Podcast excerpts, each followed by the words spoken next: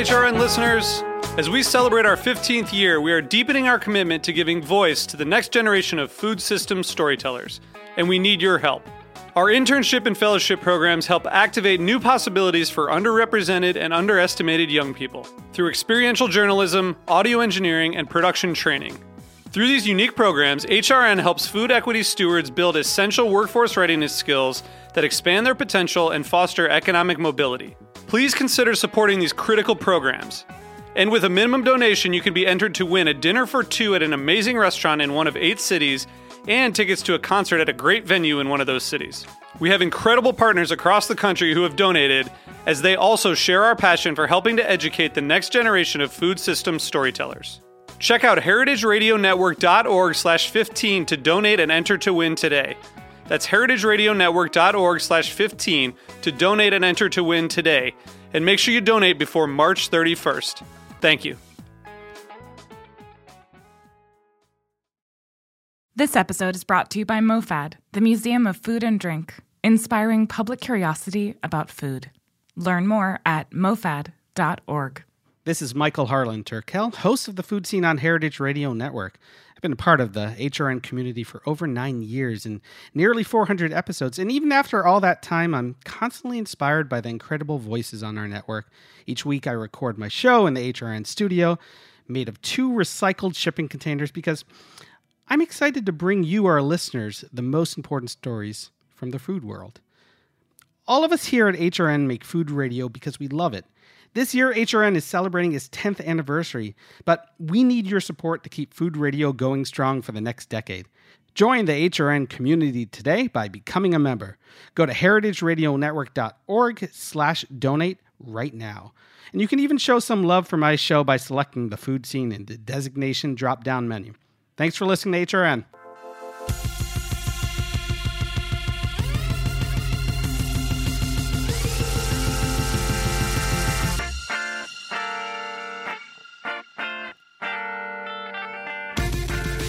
Hey, and welcome to the food seen on heritageradionetwork.org. I'm your host, Michael Harlan Turkel. And th- this is the first time I've ever been able to say that my guest is the great grandson of a preacher man. I just wanted to reference that song. Um, today I have Chadwick Boyd, and what's so fascinating about you is I really have no clue what you do because you are magnanimous. You kind of do everything. You're one of those, um, what do they call them? Like polymaths in the world of food. But you you come from a very interesting background because if I were to meet you now and not know where you came from, I would straight up think that you were Southern. I am Southern.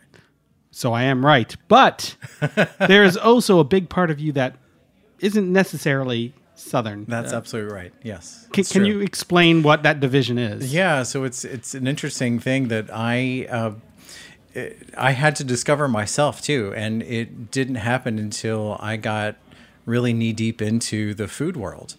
Um, and honestly, it wasn't until a, a talk and a conversation with John T. Edge that a little puzzle piece came together for me. And so I was born in uh, the land of the Yankees in Pennsylvania. Uh, but I grew up with fried chicken and sweet tea and biscuits and cornbread every day that was being made in our kitchen. And so this was Pennsylvania Dutch country with Amish around. And yet everybody around called themselves hillbillies and and were accustomed to sweet tea. And so it was this unique mix of of Pennsylvania Dutch and uh, and Southern together that I thought was normal.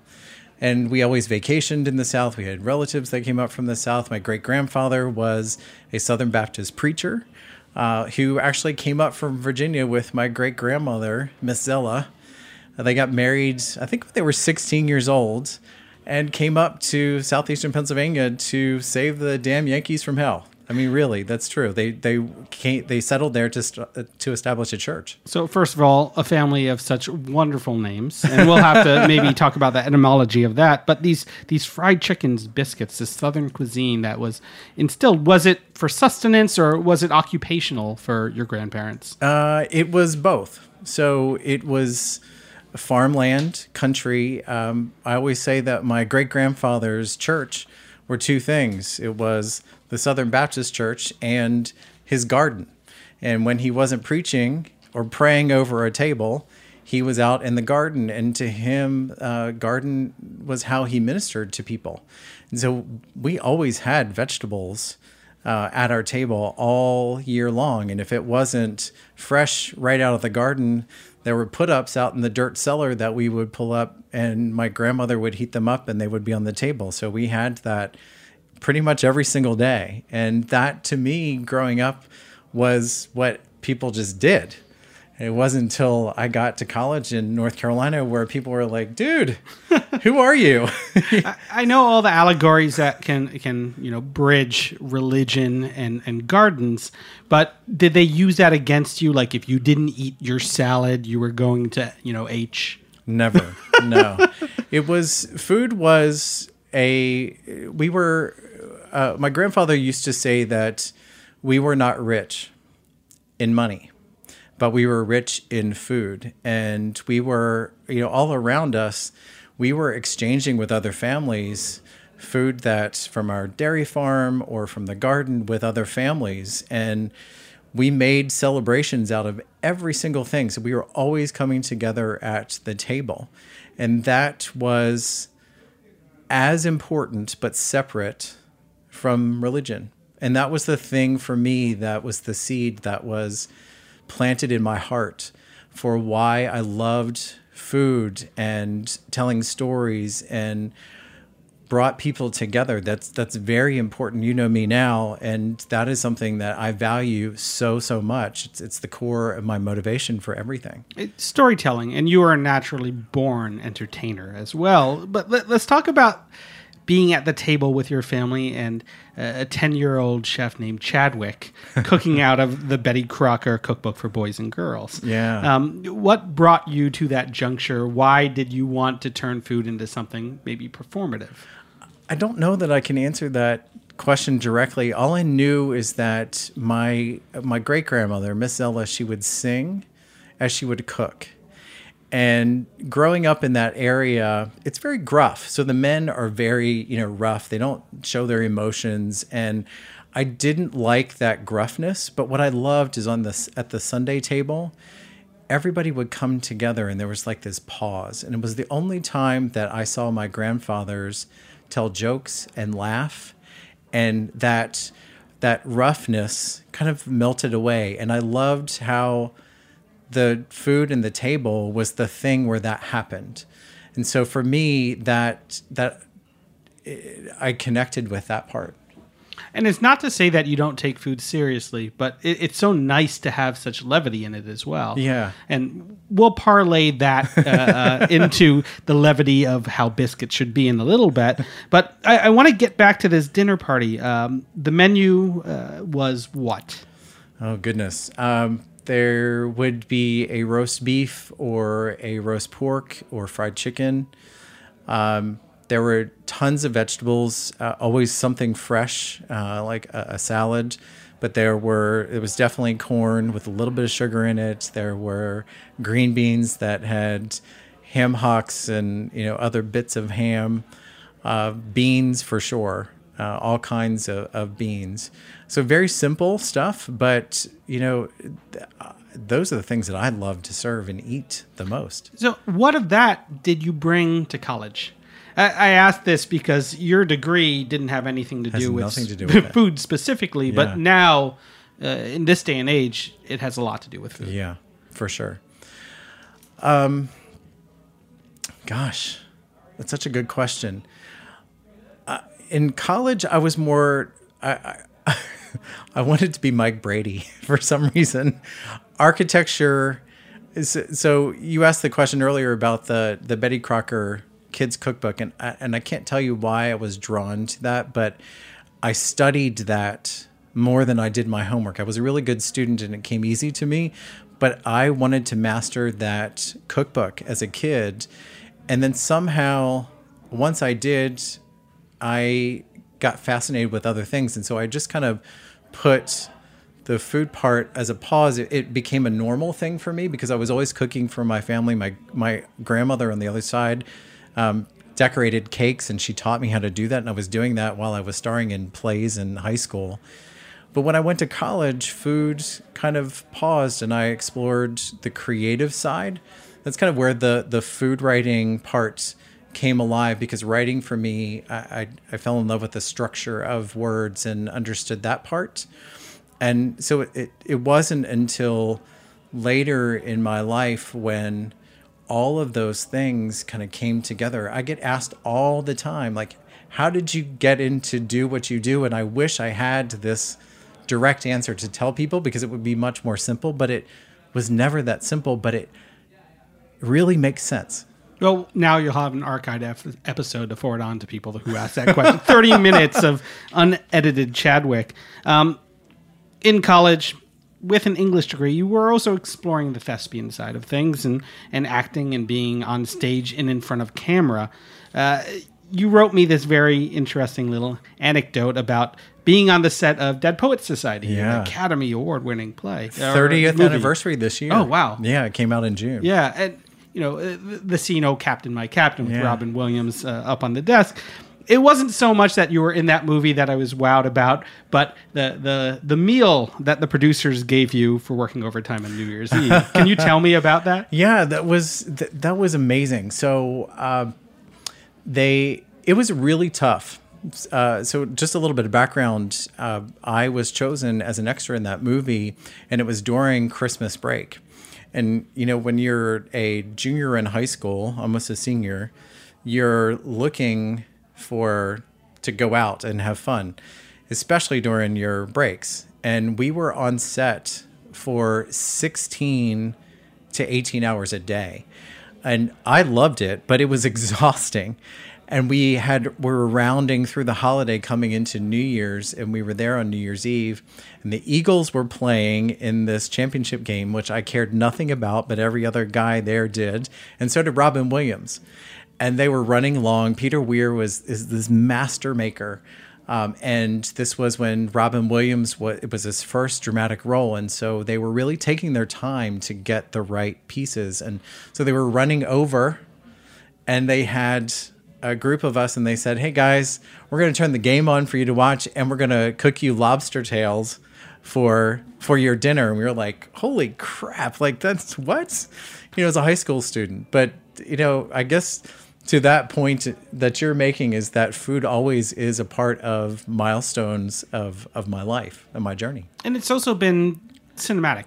Um, maybe that's you know a, a big jump, but it's always been uh, about this kind of visual recall. Uh, again, this storytelling that it's not just sensorial. It's not just you know flavor and taste for you, but it's about setting this scene. Um, from there, I know I'm jumping way past college. You, you you worked in TV for a while. Yeah. What got you there? I I can't answer that question. You know, I here's here's the deal. Just like um, Dead Poet Society came up one day, um, this producer from CBS. Um, I didn't know at the time that she was from CBS, but I was uh, I was working on this uh, CBS The Early Show lifestyle piece, and at 5:30 in the evening, I knew a producer was coming from the show, and it was this woman from Virginia who was like six foot tall, and she had this jet black hair that was wrapped on the top of her head, and she was dressed from head to toe in Chanel, and everybody was afraid of her, but I wanted to do everything with her, and that's where I learned to be a producer. It's where I learned to tell a story through, for television, and I just I I had the best time of my life, and that was what ignited that national TV thing for me. You've worked on the Today Show, uh, Food Network's The Kitchen, Lifetime, PBS, Hallmark, Home and Family. Um, when did you want to stop being a producer and become present, become a person in front of the lens? Well, so I transitioned from that. I actually went into PR and brand communications for several years. Again, the storytelling. And what was interesting is that while I had really short stints in technology and finance, it was always laddering back to consumer food. So I was working on Church's Chicken and, you know, working with the bureau chief from CNN at 4 a.m. And I thought that was, you know, awesome to do. but um, it wasn't until the early 2000s that uh, I started to connect more with television. And it took me until 2008, after the death of my grandfather, for me to give myself permission to step in front of the camera. And that was a really big step for me because I had been trained to be the one to create the magic behind the scenes for viewers. But what I realized is that all along, that while I was working with other people, people who are peers and friends of mine now, that I was giving myself that training. And it became this beautiful thing when I shifted to be in front of the camera. And I love it because I'm all about home cooks. Um, I always say that I've worked with the best chefs in the world, people that we all love and revere and have cookbooks by. But um, I didn't have to go to culinary school. You know, I didn't have to pay the tuition to do it. Uh, but at the end of the day, I will always be a champion for home cooks and getting people in the kitchen, which is where I began. I mean, you've also cooked alongside such great chefs like Art Smith, um, performers like Trisha Yearwood and Dolly Parton, but uh, these people are nourishing themselves with home cooking or Yeah. home style cooking. It's not this more aristocratic, you know, white tablecloth. It's very egalitarian. Yeah, very much so. They're uh, all wonderfully talented people, but their cooking is pretty simple too. You know, it, it their uh, their food is what they grew up on, and that's what they share. I mean, if you look at Trisha's show, um, it, it's all about the recipes that her mother and her family made in Middle Georgia. I mean, how is Dolly as a cook, and do they serve food at Dollywood? They do serve food at Dollywood. I had an amazing Yeah. lunch at with Kat Kinsman and Justin Chapple uh, one day, one afternoon at Dollywood, and we chowed down on cornbread and and pork and beans. It was amazing. Yeah. Uh, but Dolly has a cookbook, which I did not know. Uh, and I think it's called Dolly's Kitchen or something. But uh, yeah, she's uh, she does cook, and I have heard she um, when she works on movie projects in Atlanta, uh, she has stayed at some friends' homes, and uh, she does has been known to get in the kitchen and throw down. That's awesome. well, we're going to take a quick break and come back and uh, explore, you know, y- your presence in front of the lens in, in 15,000 movie screens around the country. You've been listening to the food seen on the heritageradionetwork.org. We'll be right back.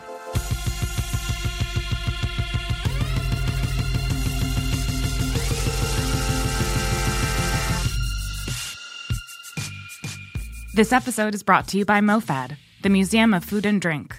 Featuring a variety of interactive displays, MoFad encourages eaters of all ages to be curious about food.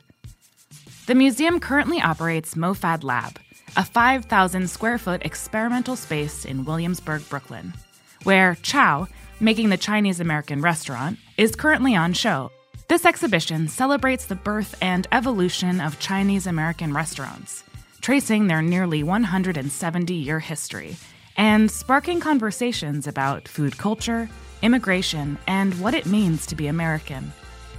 It highlights the evolution timeline of Chinese American restaurant menus, dating back to 1910, and also highlights a tasting section where participants get to enjoy tastings created by the country's most talented chefs who specialize in Chinese American cuisine. Check out MoFad's tastings and extensive event calendar at mofad.org/events. Hey, and welcome back to the food seen on heritageradionetwork.org. I'm your host, Michael Harlan Turkel, here with Chadwick Boyd.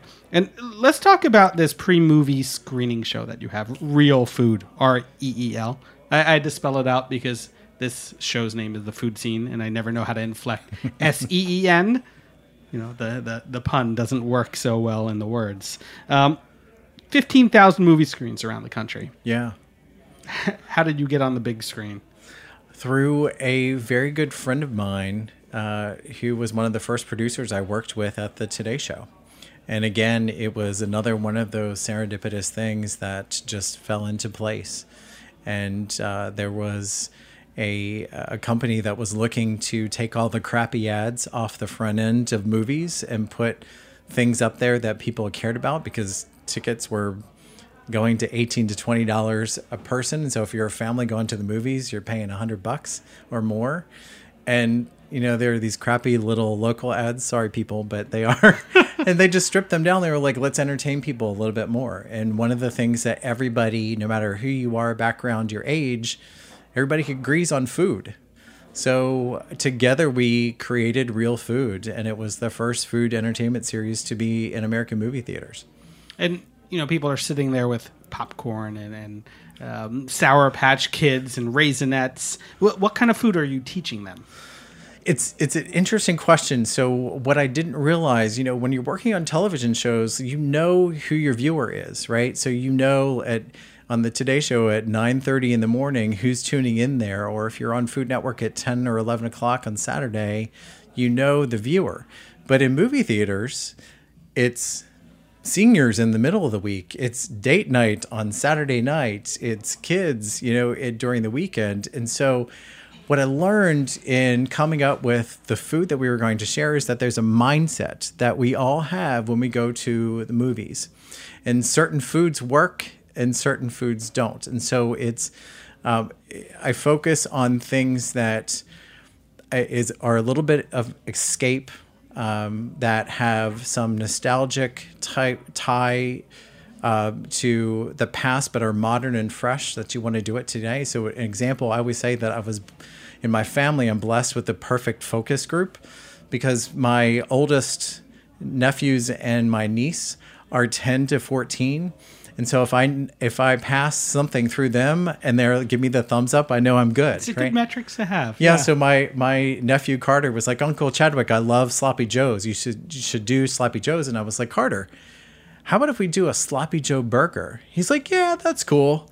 And that everybody loved the sloppy joe burger. I used to make sloppy joes in the late 70s and the early 80s on Tuesday nights. You know, it was ground beef in a cast iron skillet with French's mustard and Heinz ketchup and brown sugar and vinegar, right? And so I hadn't connected that in 20, 25 years. And when I asked other people who were my age, they were like, oh my God, I used to love Sloppy Joes. And so being able to create food like that and share that on screen is what reel food does.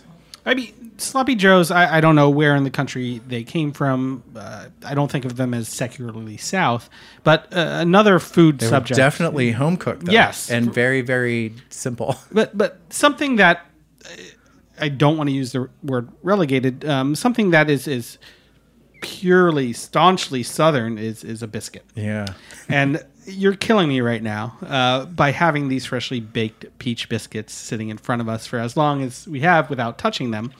Um, you are on this crusade to turn this singular food item into something bigger than that. Yeah, I am. What, what is, I mean, we've gone through so many character arcs and stories about your life, but this is, is such a big passion project right now. And, you know, as you're saying that, I get tingles going down uh, my back as you say that.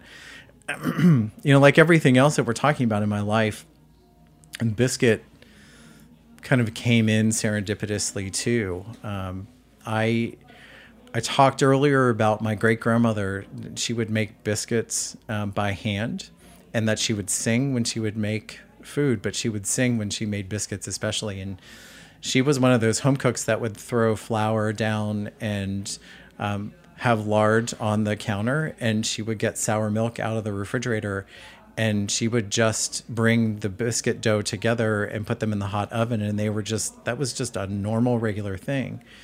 Uh, i kind of took that for granted but as i got older i got this invitation to help uh, be a part of the international biscuit festival in knoxville.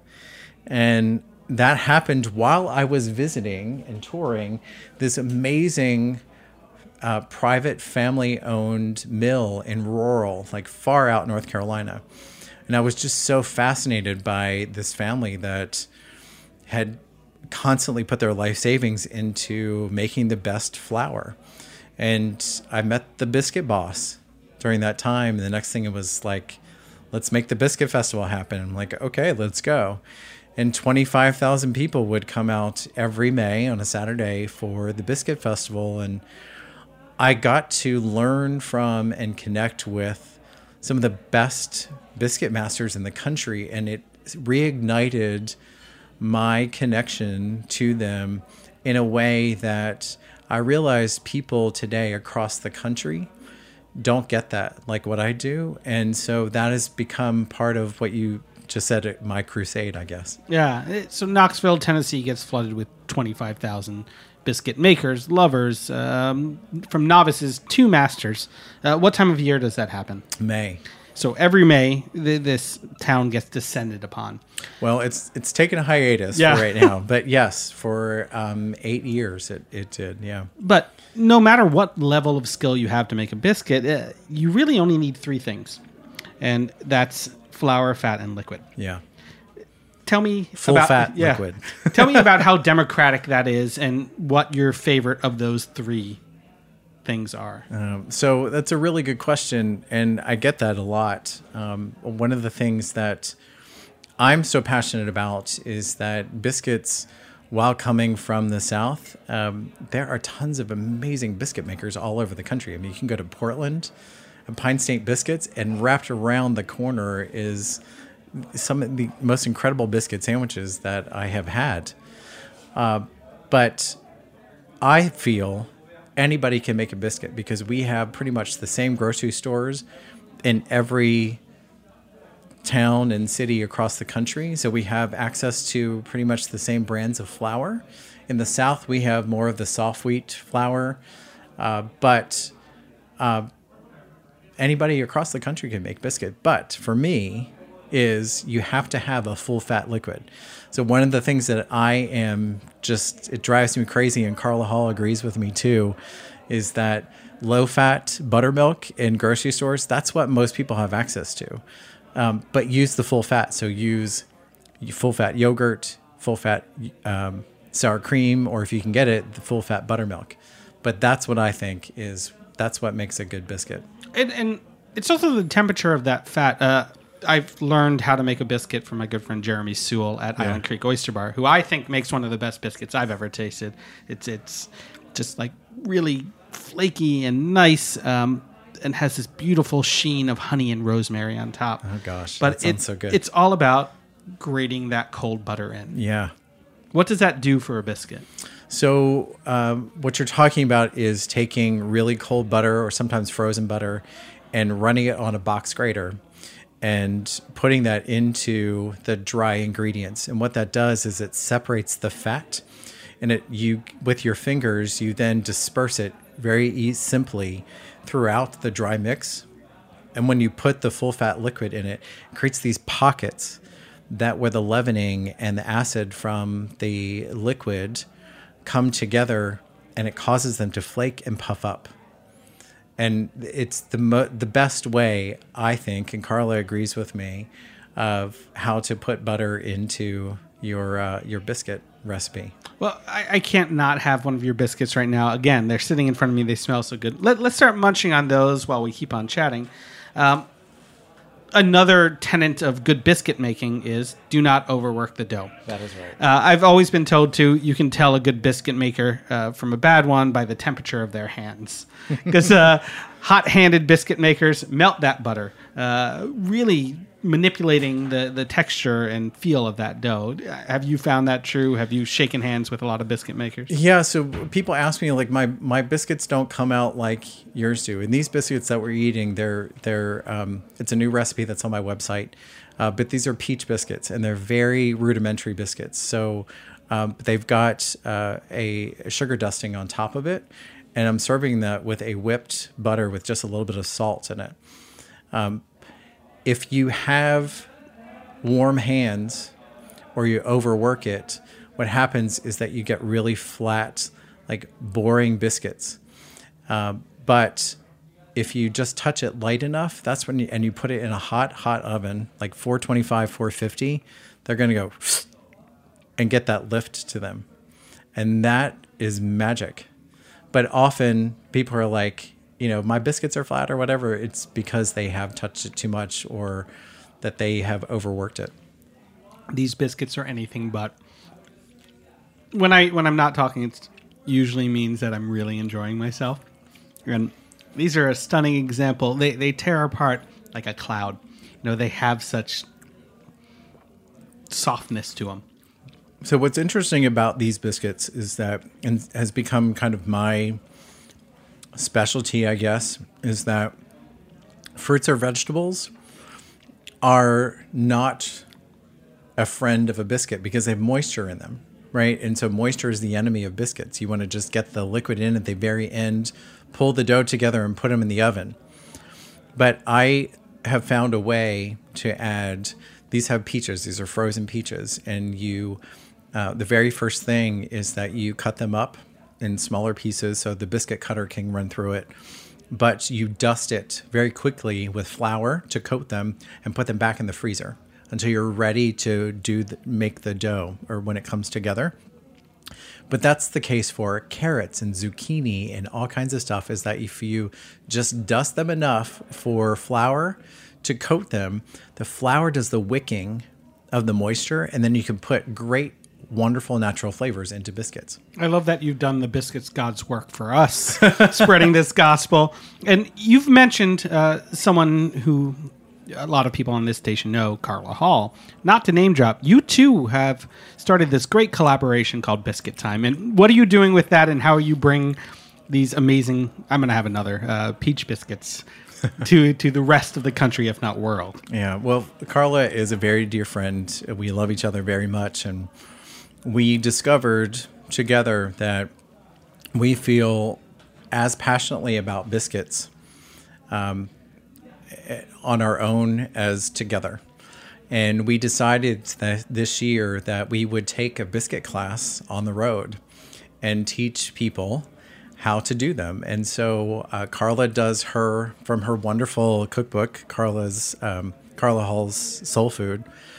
Uh, she does a very basic, classic buttermilk with some tricks, and then I build on them by doing my carrot sage biscuits. And so uh, we drop these tips uh, between these two recipes, and they work really well together. Same as Car- Carl and I in kitchen together. yeah, I'm halfway through another one of these biscuits, and they're ridiculous.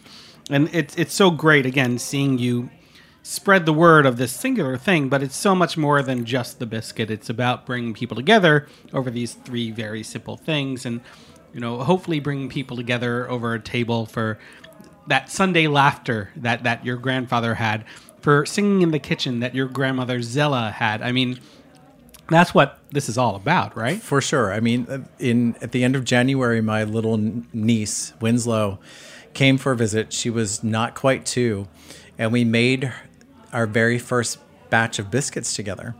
And so I got her up on her little stool, and she's you know, touching things and I'm giving her things to do. And so we patted out the dough and I let her choose the biscuit cutter and she chose a little small one that was kind of the size of her hand. And I showed her how to press it down and she pressed it down and I popped it up and out and into her hand and she goes, "Oh, it's a Winnie biscuit." And that I was like, "Yes. Yes, it is a Winnie biscuit." You know, and that was a moment, but I can name so many moments that have happened just by making biscuits with strangers as well as family as anybody and it's always this wonderful experience where you learn something about somebody else that you didn't before you create a moment together and you certainly are making something delicious that i mean honestly i really haven't met a biscuit that i didn't like I, I, might challenge you on that because not to call my wife out, terrible biscuit maker. So I might have her follow you on the road. Sorry, wife. Um, again, thank you so much for not only bringing these biscuits, but bring such kind of joy, such, such a lighthearted nature to all these things, food, but really at the core of it, bring people together over you know something that we should both take seriously and and and with a, a certain amount of levity as well. Absolutely. Uh, and how can we follow you and Biscuit Time in general? So you can uh, go to chadwickboydlifestyle.com and there will be a new biscuit page here shortly um, that has a bunch of new biscuit recipes on there. Uh, and I think we're about to announce where we're going to go um, in June. So you can follow me on Instagram or Facebook at Chadwick Boyd. And we will do. We will follow your biscuits anywhere. Thank you so much. I've been told that before. You've been listening to the food seen on heritageradionetwork.org. I'm your host, Michael Harlan Turkel. Hoping to have you back here next Tuesday at 3. Big thank you to our sponsor, Music by Cookies and Matt Patterson Engineering. Cheers.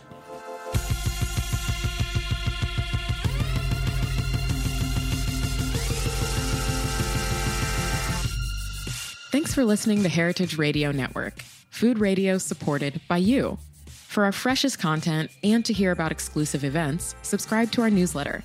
Enter your email at the bottom of our website, heritageradionetwork.org. Connect with us on Facebook, Instagram, and Twitter at heritage underscore radio. Heritage Radio Network is a nonprofit organization driving conversations to make the world a better, fairer, more delicious place. And we couldn't do it without support from listeners like you. Want to be a part of the food world's most innovative community? Rate the shows you like, tell your friends, and please join our community by becoming a member. Just click on the beating heart at the top right of our homepage. Thanks for listening.